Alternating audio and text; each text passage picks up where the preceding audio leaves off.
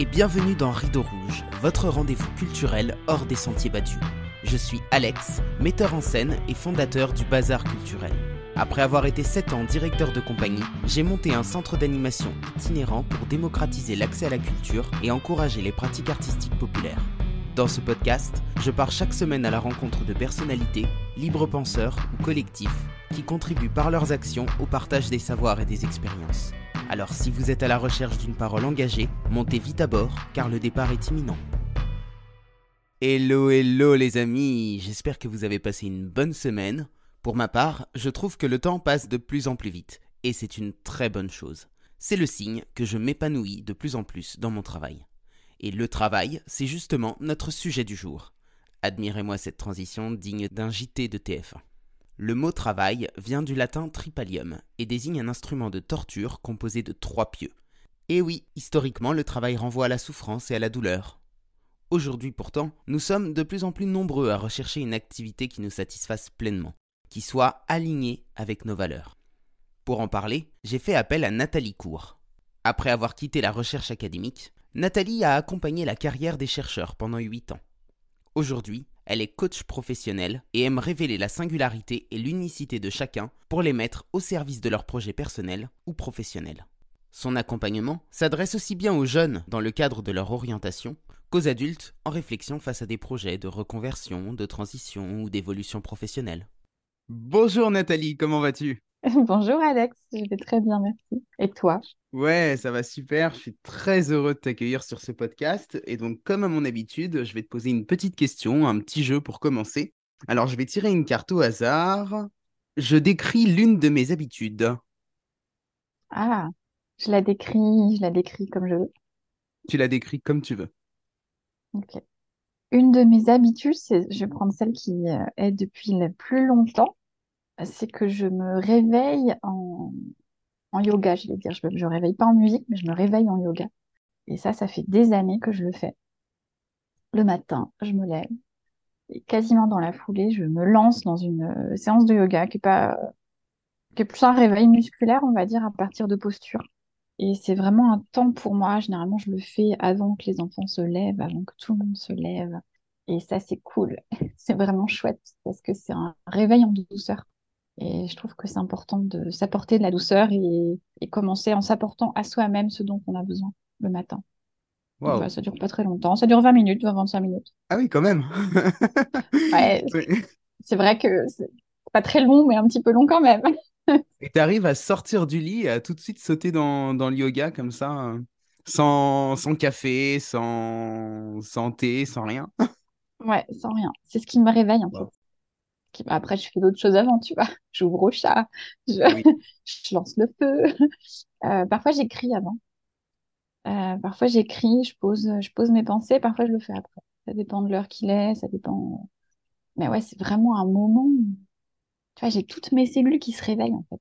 Tu vois, qui se connectent, qui disent bonjour. tu vois, presque se disent bonjour, en fait. Ouais, c'est, je suis mise en mouvement. Trop bien. ok. Eh ben, merci pour cette réponse. Est-ce que tu peux nous parler un petit peu de ton parcours, nous dire euh, bah, d'où tu viens, qui tu es et comment tu en es arrivé là? D'où je viens, qui je suis et comment je suis arrivée là? Ouais. D'où je viens géographiquement Si tu veux, si tu veux commencer par là, géographiquement. Je viens d'un peu partout. J'ai vécu dans, dans plein d'endroits différents, donc c'est pour ça que je te pose la question, mais c'est venu aussi euh, impacter en fait un petit peu mon parcours. Non, sinon, blague à part, euh, d'où je viens, euh, dans mon parcours professionnel, euh, je me souviens que quand j'étais petite, je voulais être plein de choses, plein de métiers, je voulais faire plein de métiers. Et finalement, c'est c'est la recherche qui m'est venue. Et je voulais être vétérinaire, je voulais être maîtresse, je voulais être écrivain. J'ai fait beaucoup de peine à ma prof de français quand j'ai choisi de faire scientifique et pas littéraire. Donc j'avais un petit côté littéraire qui me plaît, qui, qui, qui reste, qui revient, du coup, un peu à la charge. Je crois que ça, c'est une part aussi, c'est qu'on on n'enlève jamais des parties de soi. Elles reviennent à nous au fil du temps. Donc, mon parcours, un bac scientifique, euh, un DUG, à mon époque, c'était le DUG, puis une licence qui durait un an. Et euh, je suis partie faire, pour cette licence, un magistère de génétique à Paris. Donc, j'étais au Mans, je suis montée à Paris, j'ai fait trois ans Pendant ces trois ans, je suis partie deux fois à l'étranger. J'ai fait un stage en, en Angleterre et un stage aux États-Unis. Et ça, ça a été des moments marquants parce que je me suis rendu compte que euh, dans ces stages-là, ce qui me plaisait beaucoup, c'était la rencontre avec la culture, avec les autres, avec les gens, les stages de recherche. Hein. Mais j'ai eu très tôt des doutes sur le fait que j'allais rester dans la recherche. Des études au magistère, j'ai commencé à explorer d'autres choses, le journalisme scientifique, d'autres pistes. Et à la fin du magistère, je suis partie faire mon doctorat euh, j'ai eu des doutes aussi à ce moment-là, en plein, plein milieu du doctorat. Je me suis dit, bon, allez, je teste un post-doctorat, donc ce qui est un CDD dans la recherche. Je change de labo, je change de sujet complètement. Et donc, je suis remontée à Paris. Ça, je disais, j'ai fait Le Mans, Paris, l'étranger, je suis redescendue à Orléans, je suis remontée à Paris. Et donc, j'ai fait mon post-doctorat à Paris, à l'Institut Pasteur. Et c'est la naissance de mon premier enfant qui m'a vraiment aidé à, à prendre cette dure décision de quitter la recherche parce que je me suis rendu compte très très vite que la recherche n'était pas faite pour moi et que je n'étais pas faite pour la recherche. Donc, euh, à l'issue de mon postdoctorat, je suis partie travailler bénévolement dans une association qui s'appelle l'association Bernard Grégory, qui accompagne les docteurs euh, en dehors de la recherche académique. Et j'ai travaillé bénévolement à l'Institut du cerveau et de la moelle épinière dans la communication scientifique. Et ça a été assez euh, flagrant pour moi de me rendre compte que la communication scientifique n'était pas faite pour moi non plus c'était pas ce vers quoi je tendais. Et, euh, et puis le hasard des rencontres a fait que euh, j'ai découvert qu'il y avait un service d'accompagnement des carrières qui allait être créé à l'Institut Pasteur. Et euh, j'étais au chômage depuis quelques mois. J'avais reçu aucune aide. Pôle emploi m'avait dit non, on ne vous paiera pas de bilan de compétences. L'INSERM m'avait dit non, vous n'êtes pas resté assez longtemps à l'INSERM, on ne peut pas vous payer de bilan de compétences. L'APEC m'a dit c'est génial ce que vous faites, continuez comme ça. Et euh, j'ai découvert que ce service allait être créé et je me suis dit, bah, moi j'ai une idée de ce qu'on peut faire pour accompagner les docteurs, vu que je suis d'un docteur qui est en plein, en plein questionnement professionnel. Et donc en 2014, j'ai intégré, euh, j'ai réintégré l'Institut Pasteur dans un service d'accompagnement des carrières qu'on a monté de zéro avec mes collègues de l'époque. J'y suis restée pendant huit ans. Et euh, depuis avril de l'année dernière, 2022, je suis à mon compte en coaching professionnel individuelle sur tout ce qui est orientation, réorientation, évolution et transition professionnelle. C'est incroyable comme parcours. J'adore. J'ai beaucoup parlé. Et pour le coup, euh, non, non, non, tu as, parlé suffisamment. Et pour le coup, c'est vrai que euh, le, déplacement géographique est lié aussi à tes déplacements professionnels. quoi. C'est-à-dire que mm. euh, presque à chaque fois que tu t'es déplacé géographiquement, il y a eu un changement aussi au niveau de ta carrière. Et donc là, ouais, ça fait plusieurs mois donc, que tu travailles à ton compte et tu accompagnes des personnes en fait sur euh, la recherche d'un projet professionnel qui, qui, leur ressemble, qui est plus aligné avec euh, qui elles sont. Mmh, c'est ça. J'ai un sujet aussi sur euh, les jeunes, les enfants. L'orientation, alors quand je parle des enfants, c'est à partir du collège. ouais, donc c'est vraiment à partir. quand j'étais à l'Institut Pasteur, j'accompagnais vraiment les, les, docteurs, donc les masters, éventuellement les masters les doctorants et les postdoctorants, euh, quelques personnes euh, qui, avaient une thèse et qui étaient dans d'autres fonctions. Euh, mais vraiment, ce qui m'a fait quitter aussi mon poste, parce que j'ai vraiment quitté, je me suis lancée dans l'aventure de l'entrepreneuriat pour créer mon poste, c'était mon entreprise, c'était aussi l'accompagnement des jeunes. Pour que, parce que je suis persuadée que chaque enfant, tous, un adulte ou enfant, on peut occuper une place et changer le monde à sa façon. Et ça, c'est vraiment un sujet que je tiens à développer aujourd'hui. Quand tu dis, voilà, j'accompagne plein de profils variés. Ce qui les, ce qui les anime, c'est de trouver leur place, en tout cas leur moyen de contribuer au monde dans via leur euh, vie professionnelle. Est-ce que c'est plus dur aujourd'hui qu'avant de trouver sa place? C'est une bonne question. Je suis pas très vieille quand même. Donc le avant, je sais pas. Je pense qu'il y a toute une notion identitaire aussi je sais je pense que dans la génération de nos parents, dans encore plus loin, encore avant, euh, il y avait toute cette notion de, de générationnel, de famille, hein, d'histoire familiale. Et finalement, on s'occupait pas trop de trouver sa place. Euh, donc, euh, je sais pas si c'est plus dur aujourd'hui. Ce qui peut être difficile, c'est que ça peut être une certaine injonction d'être heureux au travail, d'être, de trouver sa place, de et je pense qu'il faut être vraiment clair sur euh, chacun. Qu'est-ce que l'environnement professionnel, qu'est-ce que notre métier va nous apporter, à quoi est-ce qu'il contribue? Je ne sais pas si c'est plus dur. Je pense que c'est un peu une question métaphysique qu'on se posait pas forcément avant. c'est vrai que dans ce qu'on voit un petit peu passer sur euh, les réseaux sociaux, notamment, on entend beaucoup parler de la mission de vie. Alors j'ai l'impression qu'il y a une grosse confusion qui est faite entre ce qu'on pourrait appeler euh, la mission de vie, qui est quelque chose quand même de très spirituel à mon sens, et euh, le projet professionnel, quoi. On a tendance à mêler un petit peu les deux. Et alors, euh, je, je sais pas toi, mais moi, il m'arrive de, de, de me retrouver face à des personnes qui sont perdues et qui me disent, je sais pas quelle est ma mission de vie. Et en fait, je leur réponds, mais on s'en fiche de trouver ta mission de vie. Enfin, peut-être que on va croire que c'est quelque chose et puis en fait que c'est autre chose. L'important, c'est de trouver un projet qui soit aligné avec qui tu es maintenant. Et qui tu es maintenant, ce sera peut-être pas qui tu es dans dix ans. Et puis, c'est pas grave L'important, en fait, c'est de répondre euh, aux, besoins que tu as aujourd'hui. Est-ce que il n'y a pas une dérive comme ça, en fait, de, de, bah, de, toute la sphère spirituelle? En tout cas, pas forcément une dérive, mais un, un décalage du, du, côté spirituel sur le côté professionnel qui nous amène, en fait, à ne bah, pas regarder les choses sous le bon angle? Alors, déjà, tu as dit quelque chose de très juste, c'est-à-dire qu'il y a quelque chose qu'on travaillait à Pasteur et que je continue de travailler, c'est les enjeux. Et ce que tu dis, c'est que nos enjeux personnels, ils évoluent tout au long de notre vie. Les enjeux que j'avais, mes enjeux professionnels quand j'ai commencé mon doctorat, quand j'ai commencé mon post-doctorat, quand j'ai démarré mon entreprise, étaient tous différents. Et, un enjeu, nos enjeux professionnels quand on a un enfant, quand on n'en a pas, quand euh, ils sont différents parce qu'on va avoir envie peut-être d'avoir plus de stabilité en donné dans notre vie et pas d'autres parce qu'on aura une autre stabilité ailleurs. c'est très variable. Moi, j'ai quitté une stabilité matérielle d'un CDI parce que j'avais une autre stabilité qui était, euh, je pense, beaucoup plus ancrée en moi. Et, puis parce que moi, j'ai pas forcément un enjeu matériel qui est très important. Pour certaines personnes, l'enjeu matériel va être extrêmement important d'avoir un CDI, un revenu stable, une maison. Euh, et ça, c'est très individuel. Donc, c'est important de se connecter à ce qui est important pour soi et à quel moment dans notre vie. Les enjeux, ils peuvent changer euh, dans six mois nos enjeux personnels. Et donc, pour revenir sur ta question initiale, est-ce qu'il n'y a pas eu une dérive La notion de mission de vie, moi, j'ai l'impression qu'on la découvre au fil du temps et qu'on l'affine, en fait. Moi, j'aime bien parler de fil rouge. Je parle pas de mission de vie. Je parle de fil rouge, de qu'est-ce qui m'anime et m'a toujours animé, peu importe le métier que j'ai fait.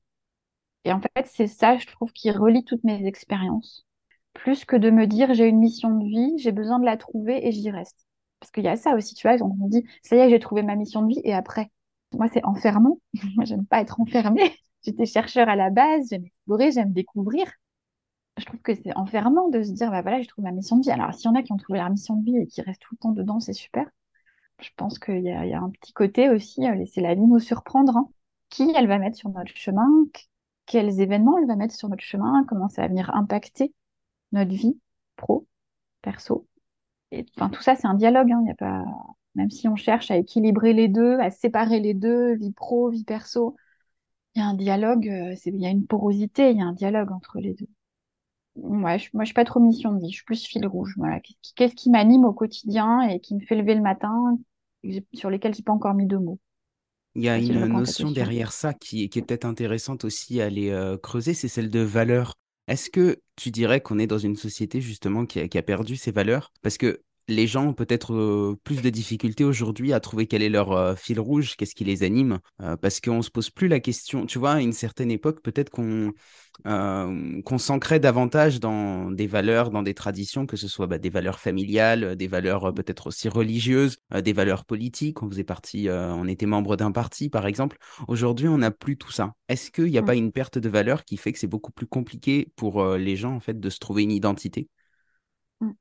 Je pense que c'est assez lié. Et je pense en effet qu'il a, peut y avoir une, euh, je sais pas s'il y a une perte de valeur, une perte d'identification à des valeurs, puisque les valeurs, elles sont toujours là, mais elles sont peut-être un peu moins inculquées, parce qu'il y avait cette, cette éducation un peu patriarcale, aussi euh, religieuse, comme euh, tu dis. Il y avait un, espèce de cadre, une espèce de structure qui était apportée aussi par, par la religion, par, euh, euh, la classe sociale, euh, et qui dictait un peu notre façon de nous conduire. Aujourd'hui, je pense qu'une certaine complexité vient du fait qu'on a une liberté de plus en plus tôt, et que ça, ça peut faire peur aussi. En fait, trop de liberté peut faire peur. On ne sait pas à quoi se raccrocher, on ne sait pas où aller, on ne sait pas comment, comment faire, parce qu'on n'a plus le cadre, on va dire, qui nous soutient il y avait c'est vraiment cette notion. C'est pas un cadre qui. ça pouvait être un cadre qui enfermait, hein, ça je dis pas. Mais vraiment cette notion plutôt de cadre qui soutient. Moi, j'ai envie de rester plutôt sur cette notion de cadre qui soutient plutôt qui enferme, même si ça a été le cas longtemps du cadre qui enferme. Et je pense qu'aujourd'hui, c'est d'essayer de retrouver ce, ce cadre au travers, au travers des valeurs, réfléchir à nos valeurs, qu'est-ce qui, qu'est-ce qui nous relie aux autres, en fait. C'est ça qui me vient par rapport aux valeurs. Et par rapport à la liberté, tu entendais quoi quand tu dis qu'aujourd'hui, euh, il y a peut-être trop de liberté? Parce que moi, j'ai plutôt la sensation inverse, c'est qu'on est dans une perte de liberté qui se traduit notamment par le fait que euh, les jeunes, très tôt, on leur demande de se positionner sur une orientation professionnelle. Et j'ai l'impression qu'au fur et à mesure du temps qui passe, euh, cette échéance, elle se, elle se raccourcit. Quoi. On demande aux, enfants de plus en plus tôt ce qu'ils ont envie de faire dans la vie. Et je trouve que ça, au contraire, ça nous enferme et ça nous retire une liberté. Ah, j'ai, alors, j'ai- déjà, pas dit qu'il y avait trop de liberté. Il y a plus, il y a beaucoup de liberté. Il y a plus de liberté, il y a moins le cadre qui structure, qui contient. En fait, le cadre, voilà, c'est un, un cadre qui contient. Ce qui fait que aujourd'hui, un, un jeune, il peut avoir accès à une multitude, une multitude d'informations, tu vois? Et c'est ça, en fait. Et quand je dis beaucoup de liberté, au point d'être noyé parfois d'être noyé sous les informations et de plus être en capacité de choisir. Alors que le cadre qui contient va donner un nombre de choix qui peut être limité. Donc, c'était pas ta question. Alors, sur la notion d'orientation, j'y réfléchissais ce matin, j'étais en balade. Et en fait, ce qui me venait, c'est moi, j'ai connu l'époque où, pour devenir enseignant, professeur en école primaire, tu vois, élémentaire, ou maternelle, on, je sais plus comment ça s'appelle, mais euh, c'était quasiment directement après le bac ou euh, après quelques années euh, euh, d'études, on pouvait aller, j'ai perdu le nom, il y avait le nom il y avait une école qui, qui, qui, accompagnait euh, à devenir enseignant. Et au fur et à mesure du temps, on a ouvert de plus en plus, c'est-à-dire que finalement, les, les, les, futurs enseignants vont à l'université sur un cursus qui n'est plus aussi large, mais qui va les spécialiser. Et maintenant, c'est de plus en plus tardif. L'accès au métier est de plus en plus tardif. Et j'ai pas l'impression qu'on demande aux jeunes de se positionner. C'est pas le sentiment que j'en ai. Alors on leur demande à Parcoursup, on va demander éventuellement au collège. Moi, c'est une question que j'ai pour mon fils, hein, parce que euh, l'école, euh, c'est compliqué pour lui et que bah oui, à un moment donné, j'ai peut-être plutôt envie de le sortir d'un système qui lui convient pas, plutôt que de le laisser dans un système général où il va euh, voguer. Moi, c'est pas l'impression que j'ai. Tu vois, je pense qu'on a beaucoup ouvert. Moi, ce que j'ai vu aussi, c'est beaucoup de gens qui vont faire des études supérieures parce que c'est bien de faire des études supérieures et que c'est moins bien de faire des études appliquées, euh, genre un CAP, un BEP euh, euh, ou, je ne sais quoi, alors que ça ne convient pas à tout le monde.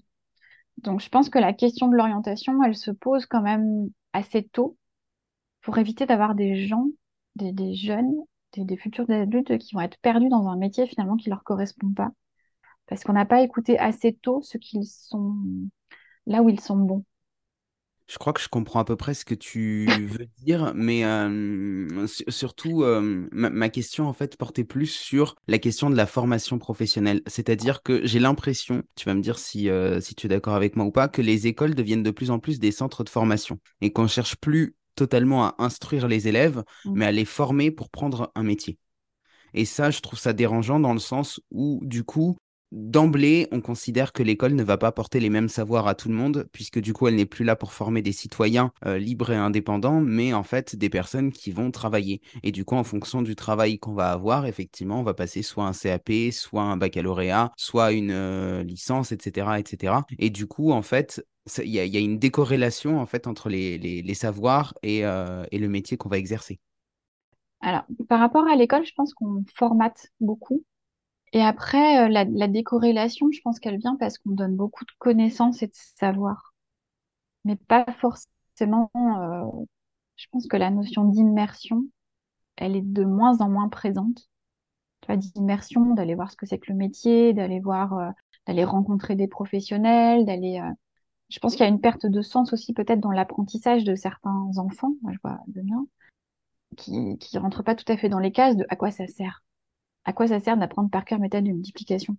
À quoi ça sert euh, euh, d'apprendre je sais pas quoi, mais il y a et je pense que là, ça dépend aussi des métiers. Il y a des métiers où ça va être ultra important de bien savoir calculer, euh, de savoir si table de multiplication. Euh.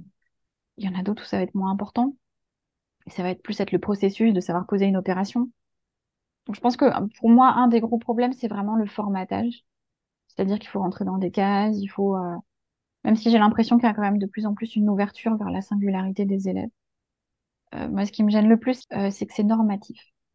Ça vise à tendre vers euh, une norme euh, qui est que tous les élèves doivent être comme ci, comme ça.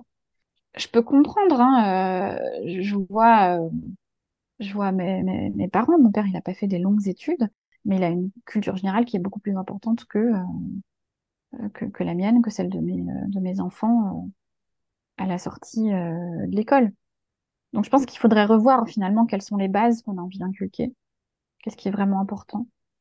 Et, euh, tu parlais tout à l'heure euh, d'éduquer des citoyens. Je pense que c'est, enfin, on éduque euh, les adultes de demain.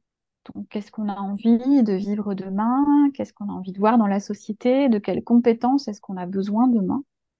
Notre société actuelle face aux défis qu'on a Et je suis pas sûre que ce soit en étant dans la norme, dans ce système normatif, qu'on on ait le plus de richesse. Il y a une citation d'Einstein que j'aime beaucoup qui dit que c'est pas en, regardant le monde avec les mêmes yeux euh, que d'habitude qu'on va trouver des solutions, quoi. Que si on que si on regarde tout le temps euh, les choses de la même façon, en fait, euh, eh ben le, problème il va pas s'arranger. Alors j'ai j'ai plus la citation exacte en tête, mais voilà, j'ai mm. un petit peu paraphrasé, mais tu tu comprends l'idée. Qu'est-ce que tu penses des écoles alternatives? Je pense que c'est une, une bonne idée. Il y en a de plus en plus et je trouve ça chouette parce que ça ouvre aussi à une autre façon d'apprendre. Je trouve, tu vois, c'est une image qui me vient et moi je fonctionne beaucoup aux images. C'est-à-dire qu'au lieu d'avoir un champ, tu vois, où on a des, des, lignes qui sont tracées, rectilignes, tout est bien aligné, bien droit, eh ben on a euh, une jachère, on a un, un pré fleuri avec plein de fleurs différentes, avec plein de variétés différentes. Et ça, je trouve ça, euh, je trouve ça déjà beaucoup plus joyeux, beaucoup plus vivant, parce que euh, on va vraiment aller s'appuyer sur la richesse de chacun. On va aller euh, se connecter à des apprentissages aussi de base et ancestraux. je vois les écoles dans la nature, je vois les écoles Montessori. Alors, je les connais pas très bien, mais il y a aussi des initiatives là qui sont faites à Paris pour pour le collège et le lycée. Il y en a d'autres. Là, il y en a une que je suis particulièrement. Et c'est vraiment de s'appuyer sur les intelligences multiples, sur euh, tout ce qui existe, sur la richesse humaine. En fait, on, on, est, euh, on est tous différents. Et, et comme je disais tout à l'heure, le système traditionnel, il a tendance à normer. Alors je pense que les écoles alternatives, elles vont faire un peu plus de place à euh, la différence, à l'individualité, la singularité. Et puis, il y a d'autres façons d'apprendre. Pas assis sur une chaise, mais euh, en expérimentant, en vivant, en voyant à quoi ça sert, autour de projets, de la méthodologie par projet. Euh, je la trouve intéressante parce que c'est de la mise en, en mouvement de la connaissance. C'est pas juste du savoir, ça devient du savoir-faire. On se dit, ah bah voilà, quand j'apprends à faire mes opérations, je comprends à quoi ça sert dans le cas de ce projet-là je comprends que d'avoir appris ça et ça, ça m'est utile aujourd'hui pour construire quelque chose avec d'autres. Donc je trouve que c'est quelque chose de bien. Après, c'est comment est-ce qu'on le démocratise, comment est-ce qu'on le rend accessible à tous? Ça, c'est une vaste question. Oui, parce que pour le coup, ces écoles sont souvent euh, chères et du coup euh, pas accessibles à tout le monde. Donc ma question suivante, justement, c'était euh, bah, quand on est dans un système éducatif comme ça qui veut nous normer, comment est-ce qu'on fait pour s'aligner avec nos valeurs? Ah, Le premier point qui me vient, c'est déjà les identifier parce que je pense qu'il peut y avoir un désalignement qui est énorme, un espèce de ressenti intérieur, euh, tu vois, corporel, physique, euh, de pas se sentir à sa place, mais c'est déjà d'identifier c'est quoi nos valeurs, quelles sont nos valeurs, qu'est-ce qui nous anime, qu'est-ce qui est important pour nous. Et après, c'est de trouver, moi, c'est un point sur lequel je travaille beaucoup, qui est quel est l'environnement qui me convient. Parce qu'en fait, on a la liberté de choisir l'environnement dans lequel on pousse. Alors pas quand on est jeune, un peu moins quand on est jeune, en fonction de la famille dans laquelle on grandit. mais il y a des plantes qui vont être super pour pousser dans le désert et d'autres qui vont être dix fois mieux dans une forêt tropicale ou dans notre climat eurélien. Et, je pense que déjà, trouver l'environnement qui nous correspond, c'est déjà un gros travail qui permet bah, déjà de s'ancrer et de pouvoir bien faire pousser nos racines.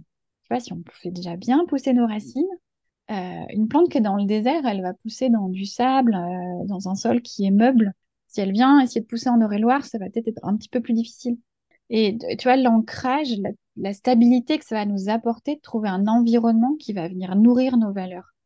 Il y a vraiment cette notion de stabilité pour moi, de euh, venir nourrir nos valeurs. Donc, il y a la notion d'environnement, il y a la notion pour moi de ce qu'on fait, il y a le quoi, et il y a le comment on le fait. Et c'est lié aussi bien à l'environnement euh, qu'à nos apprentissages. Le comment on le fait. Le, comment, ça va être lié à qu'est-ce que, euh, qu'est-ce que l'environnement me fournit euh, et euh, comment j'ai appris. Et le quoi, bah, ça va être avec quel objectif, quelle mission, quel but. Donc c'est, en fait, c'est vraiment une question à plusieurs niveaux de réponse plusieurs niveaux d'exploration et plusieurs niveaux de réponse. Et je pense que ça passe par une exploration personnelle aussi. Voilà pour un premier élément de réponse. Je pourrais en donner un autre, mais euh, là, c'est le premier qui me vient. Super, merci. Quel conseil est-ce que tu donnerais à quelqu'un qui se demande s'il doit lâcher son travail? Je lui dirais, il y a deux choses. Juste pour les personnes qui ne nous verront pas, je précise qu'on est euh, tous les deux en train de sourire face à notre caméra. Il y a deux choses pour moi. La première question, c'est qu'est-ce que ça te fait à l'intérieur de toi quand tu me parles de ton boulot? Et est-ce qu'il y a un sourire comme celui qui est sur nos visages? Ou est-ce que euh, c'est l'orage qui apparaît et la pluie et les nuages gris? Est-ce qu'il y a le soleil ou les nuages? Donc un peu aller voir la météo intérieure. Voilà, quand je pense à mon boulot ou quand je suis à mon boulot, c'est quoi ma météo intérieure? Alors, il y a des jours avec, il y a des jours sans. Donc ça peut être un petit exercice de regarder euh, sur une semaine, un mois, euh, bah tiens, aujourd'hui, c'était quoi ma météo au boulot? Donc ça, ça peut être une première, une première question. première euh, question et donc une première réponse. Euh, le deuxième, c'était si on t'annonçait une maladie incurable. Alors, je dis pas que tu vas mourir dans six mois, mais tu as trois ans devant toi. Tu as trois ans. On a un traitement qui va te permettre de vivre encore correctement pendant trois ans. Je dis volontairement trois ans. Et donc voilà, tu as trois ans devant toi pour vivre encore convenablement. Qu'est-ce que tu fais? Est-ce que tu restes dans ce métier-là ou est-ce que tu changes? Et c'est volontairement trois ans, parce que six mois euh, ou un mois ou trois mois, on peut se dire euh, j'arrête tout et, euh, et, je kiffe ma vie et je pars en vacances. Trois ans, je pars pas tout à fait en vacances pendant trois ans. Donc il y a une notion de, plaisir immédiat et une notion de plaisir plus long terme. Et, tu vois, finalement, pendant ces trois ans, c'est quelle trace j'ai envie de laisser? Ça, vient un peu poser ces questions-là et bousculer les certitudes de quelle trace j'ai envie de laisser? Qu'est-ce que j'ai envie de faire pendant ces trois ans qui vont me dire je vais avoir mené une vie bonne, au moins pendant ces trois années-là? J'adore cette question. Je, la trouve géniale. Et puis en plus, la, période de trois ans est vraiment top. Euh. Je te posais cette question en fait parce que j'ai la sensation que c'est quand même plus difficile en fait de bah, de trouver un projet professionnel dans lequel on se sente euh, bien, dans lequel on se sente aligné quand on est salarié. Alors c'est peut-être lié aussi à ma propre expérience, mais j'ai l'impression que dans cette notion de projet professionnel, ce qu'on ce qu'on met derrière, euh, c'est quand même euh, très lié aussi à l'idée bah, voilà, de se mettre à son compte, de, de créer son activité, etc. Est-ce qu'aujourd'hui, et je, reprends peut-être ma question de tout à l'heure, dans une société qui nous norme de plus en plus, et c'est le cas à l'école, c'est le cas dans le monde du travail et de l'entreprise, est-ce qu'on peut se trouver en tant que salarié un projet professionnel comme ça qui, nous attire pleinement et dans lequel on se sente bien? Oui, moi j'y crois pleinement, parce que je l'ai vu autour de moi. Et pour vivre maintenant l'entrepreneuriat et pour l'avoir vu autour de moi, je sais que c'est pas fait pour tout le monde. Clairement, on n'est pas tous faits pour ça tu vois, je parlais de cette stabilité. Je pense qu'il faut une grande stabilité intérieure euh, et ou du, beaucoup de réseaux et de soutien autour pour, euh, pour vraiment prendre du plaisir dans ce chemin. Et moi, j'ai accompagné plein de gens sur euh, des boulots de salariés, des, emplois salariés. Et, ils ont pris du plaisir et ils construisent un projet professionnel. Alors, c'est souvent par étapes. Hein. Le truc, c'est que quand on est salarié, en fait, ce à quoi il faut penser, c'est que c'est mouvant. Et ça dépend beaucoup de la structure. Tu vois, je me souviens plus dans quelle structure tu étais. Euh, moi, j'ai fait du public, j'ai fait du, privé. Euh, L'Institut Pasteur est une fondation privée. Et j'ai jamais travaillé dans le monde de l'entreprise privée en tant que telle. Mais ce que je vois, en tout cas entre le public et le privé, euh, il y a des gens qui sont dans le public, il y, a des chercheurs qui sont passionnés, qui vont rester toute leur vie dans la recherche et, et qui vont être salariés, ça va leur plaire. Dans le monde de l'entreprise, c'est quand même beaucoup plus dynamique. Il y a vraiment un mouvement qui se, qui se crée tous les trois à cinq ans. Les personnes changent de poste, soit à leur initiative, soit parce que c'est la politique de l'entreprise. Donc moi, je pense que c'est possible en tant que salarié de vraiment développer un projet professionnel euh, dans lequel on s'épanouit. Mais là encore, c'est bien de réfléchir à quel environnement est propice pour mon épanouissement, quelles sont mes ambitions, qu'est-ce que à quoi j'ai envie de contribuer et comment j'ai envie d'y contribuer. On va changer euh, complètement de, de sujet. Est-ce qu'il y a un livre qui t'inspire ou un livre que tu aimerais recommander aux personnes qui nous écoutent? Ah, Il y en a plein. Un plus particulièrement, j'ai un gros problème, c'est que j'oublie les livres que je lis. Donc, je me souviens, il y a un livre qui m'a marqué, qui est un roman, hein, euh, qui s'appelle L'ombre du vent. Je sais qu'il m'a énormément marqué ce livre. Qui est-ce qu'il a écrit? Tu te souviens? Euh, Carlos Ruiz Zafón. Je sais qu'il m'a marqué ce livre. J'ai pas de livre particulier à proposer. Il y en a plein et je pense que ça dépend ce qu'on recherche en fait. Il y en a tellement. Là, je suis en train de lire Le drame de l'enfant doué de Alice Miller. Et je le trouve génial parce que euh, ça montre à quel point notre histoire, elle nous façonne, elle nous, euh, à, quel point accueillir la singularité dès le plus jeune âge, accueillir euh, l'enfant tel qu'il est dès le plus jeune âge est important pour aider justement la société à se transformer. Après, moi, je suis passionnée par tous les livres qui m'ont touché à la psychologie, la philosophie. C'est des, des, livres qui me passionnent parce que je trouve qu'on apprend beaucoup dans la rencontre avec l'autre on se rencontre soi hein, quand on rencontre l'autre. Donc euh, c'est vraiment un sujet qui me, qui me passionne. Je sais pas, j'ai plein, j'ai plein de livres, euh, plein de livres et en même temps j'en ai pas en tête. Donc euh, mais c'est déjà pas mal. Tu nous as déjà donné deux titres, c'est c'est très mm. bien. Alors avant que je te pose la dernière question qui, je te préviens, est assez compliquée, tout le monde en tout cas m'a dit qu'elle était compliquée, je vais te demander est-ce que tu as un message que tu as envie de passer, quelque chose que tu n'as pas eu l'occasion de dire, que tu aimerais, que aimerais dire maintenant? Il y a deux choses.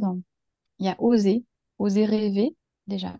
Parce qu'en fait, si on n'ose déjà pas rêver, on va pas oser plus grand. Rêver, ça ne nous coûte rien. Enfin, pour moi, hein, ça ne nous coûte rien. Des gens qui ne seront pas d'accord avec moi, c'est très bien. Mais ça ouvre tellement le champ des possibles. Enfin, tu vois, dans ce système normatif dans lequel on a grandi, bah, si on ose rêver, qu'on peut créer plein de choses, je trouve que ça ouvre le champ et ça reconnecte à, nos ressources. Euh, donc déjà, oser rêver, c'est vraiment euh, le point majeur pour moi. J'ai horreur euh, de, de, de, tuer un projet dans l'œuf. C'est un... Sauf si vraiment la personne, elle a vraiment pas les compétences humaines, relationnelles, euh, qui a un écart qui est vraiment énorme, je vais en parler, mais je vais... C'est pas immédiat, ça va pas être immédiat chez moi. Ça va être dans un premier temps vraiment d'aller explorer, mais si, si rien, si, enfin, si tout était possible, qu'est-ce que vous feriez demain? Donc, euh, bon, quand je suis en présentiel, je dis, voilà ma baguette magique, je te la donne. Et avec ça, qu'est-ce que tu aimerais avoir, obtenir demain que tu n'as pas aujourd'hui? Mais vraiment, euh, ose quoi. Ose demander tout ce que tu pourrais demander. C'est la liste au Père Noël. Fais ta liste au Père Noël. Et ensuite, on verra la faisabilité. D'abord, fais la liste au Père Noël. Parce qu'en fait, si on se bride soi-même, c'est le meilleur moyen d'échouer. Et un deuxième point que j'aimerais faire passer, c'est quelque chose dont j'ai pas parlé, je me suis formée récemment à la détection des savoir-faire naturels. Qu'est-ce qu'on sait faire naturellement et sans effet? Et euh, c'est quelque chose que moi j'ai vécu d'aller détecter mes, savoir-faire naturels. Ça a transformé ma vie et de, de d'accompagner en détectant ces savoir-faire naturels chez les gens que j'accompagne. Je trouve que c'est génial parce qu'en fait ça révèle. Et, et du coup, au travers de ça, mon message clé par rapport à ça, c'est que chacun peut, pour moi, changer le monde à sa façon. C'est un peu mon, ma petite phrase fétiche. Mais changer le monde, on n'a pas besoin d'être dans une ONG, on n'a pas besoin d'être un homme politique ou une femme politique. On peut juste être euh, le boulanger euh, qui fait son pain avec amour, euh, la boulangère qui le vend avec le, sourire. on peut être le maraîcher qui va cultiver son, potager, son champ avec des valeurs fortes de préservation de la planète. On peut être, pense très fort là, la maîtresse de mon fils qui, euh, qui l'accompagne énormément, qui le soutient énormément. Et elle, elle, elle change notre monde familial, tu vois. Et, je parle pas de grandes œuvres, euh, je parle juste d'occuper pleinement la place qu'on peut occuper, qu'on a le droit d'occuper, qu'on mérite d'occuper. Il y a tout ça. Et vraiment, c'est qu'on a, on a tous à apporter au monde. On a tous quelque chose à apporter au monde qui est unique. Et ça, c'est beau. Et je pense que c'est important de s'y reconnecter. De vraiment pas laisser ce, ce, ce, monde normé, normatif, nous dire que euh, on doit tous être dans la moyenne, euh, peut-être en termes de résultats. Mais en fait, ça, c'est quand on, voilà, justement, ça, c'est quand on regarde le résultat. Mais quand on regarde comment on arrive au résultat, ben, on a tous une façon qui est unique. Et c'est là où est la richesse. Et c'est justement d'aller mobiliser notre façon à nous de faire qui est unique pour apporter au monde. J'adore ce que tu viens de dire. En même temps, je suis dégoûté parce que tu as anticipé ma dernière question. bon, alors. elle est quand même un petit peu plus personnelle, la dernière. C'est de savoir qu'est-ce que toi, euh, tu ferais, par où tu commencerais si tu avais le pouvoir de changer le monde. Ah. Je t'avais prévenu que ce serait pas facile. ah ouais, elle est pas facile. Elle est pas facile. Par où je commencerais? Par incarner moi-même. Par incarner moi-même tout ce que je dis. Et c'est un chemin sur lequel je suis.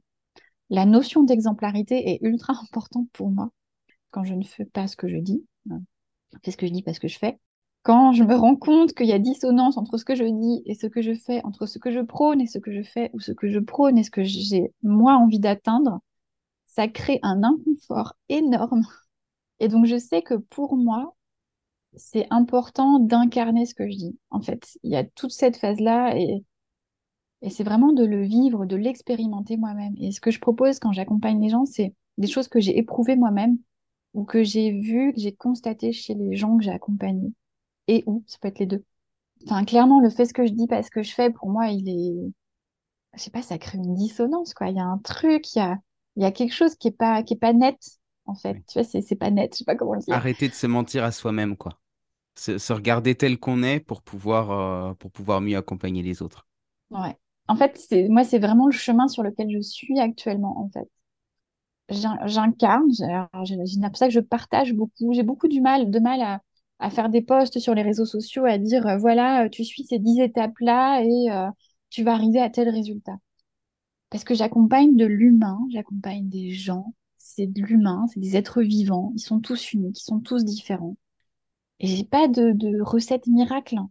C'est quelque chose que l'on construit, que l'on co-construit. Et ça, j'ai beaucoup de mal. Par contre, j'aime beaucoup partager ce que je vis, partager ce que je vis avec mes clients, partager euh, ce que je vis avec mes enfants, mes proches, ma famille. Parce que ça, ça peut faire écho, ça peut résonner. Pour revenir à, ce que tu disais et à ta question, il y a vraiment cette notion de euh, d'être soi-même. Je pense que tant qu'on porte un masque, il y avait quelques temps, j'avais publié un post où je disais que je faisais mon coming out professionnel parce que chaque étape de ma vie professionnelle m'a révélé à moi-même. Et c'est vraiment d'aller incarner, d'aller, tu vois, le par quoi je commencerai, il est un peu, il est un peu pour moi parce que il y a une notion d'étape. Donc, par quoi je commencerai, c'est vraiment incarner. Je pense que je, vraiment, je le fais. Si je le fais pas, de toute façon, je le sens. C'est pour ça que j'ai arrêté de publier en fin d'année dernière parce que c'était plus possible. Il y avait un truc qui ne matchait pas à l'intérieur de moi. Et après, c'est, vraiment d'aller étape par étape. Tu vois, c'est une image, une autre image que j'ai, c'est le coquelicot.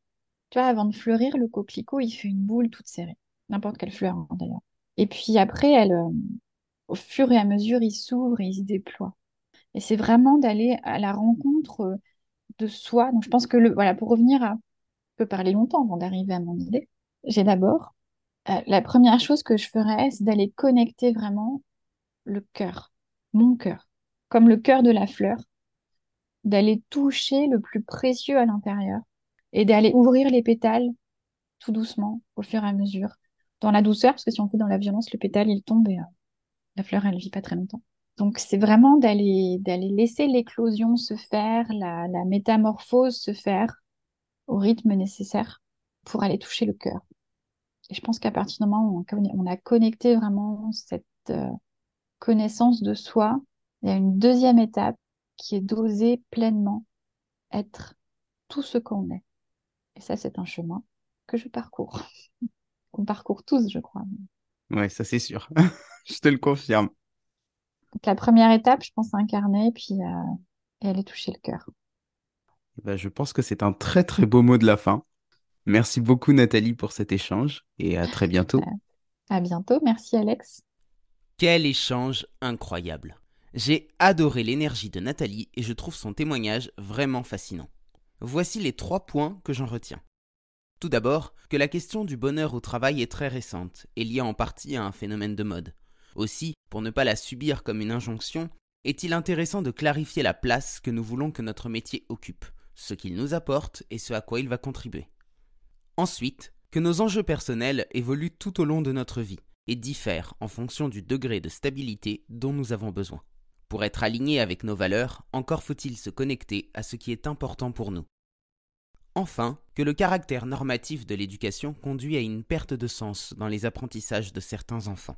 Accepter la singularité de chacun, en s'appuyant sur les intelligences multiples de Howard Gardner, est une façon de libérer leur plein potentiel et leur permettre plus rapidement de trouver une orientation avec laquelle ils se sentent alignés.